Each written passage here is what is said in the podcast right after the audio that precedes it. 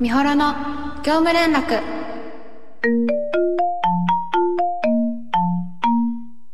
こんばんは。岡山県出身シンガーソングライターのみほろです。10月のみほろの業務連絡の時間が始まりましたが、オールナイトニッポンが55周年で、そのイベントに行ってきました、今月頭に。あの、 Creepy Nuts さんの肝イベにチケット取れたので、行ってきたんですけども、今年一笑ったくらいめちゃくちゃ面白くて、だから、あの、オールナイトニッポン、 Creepy Nuts のオールナイトニッポン聞いてる人たちは、ちょっとライブビューイングとかもあったから、もし見た人もいるかなと思うんですけど、もう本当に、本当に今年一笑ったし、あと2、3ヶ月今年残ってますけども、う超えることはないだろうなってぐらい面白かったんで、その話をしたいんですけど、なんかネタバレになっちゃうのもなんか良くないかもしれないから、なんかどこまで話せるかわかんないんで、あの、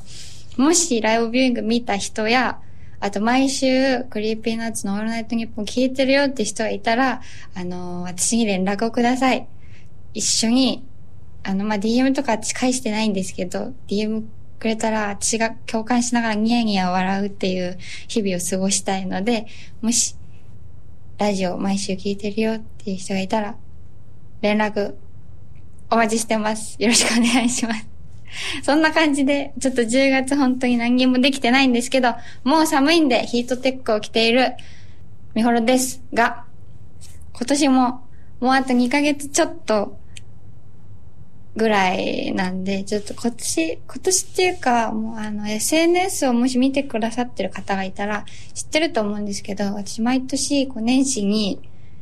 あの SNS 一発目更新するとき、今年の目標は何々っていう風に、こう SNS 投稿してるんですけど、まあ4年ぐらい連続で連絡を早く返すっていう目標にしてまして、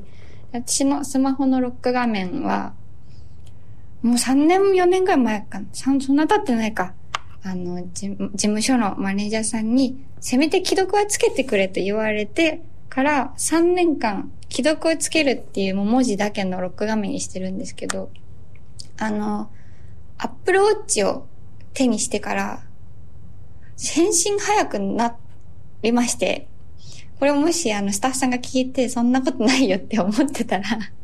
ちょっとまあ話変わってくるんですけど、個人的には、あの、連絡を早く返せるようになったので、ちょっと来年の目標はもう、連絡を早く返すは言わなくていいんじゃないかなと、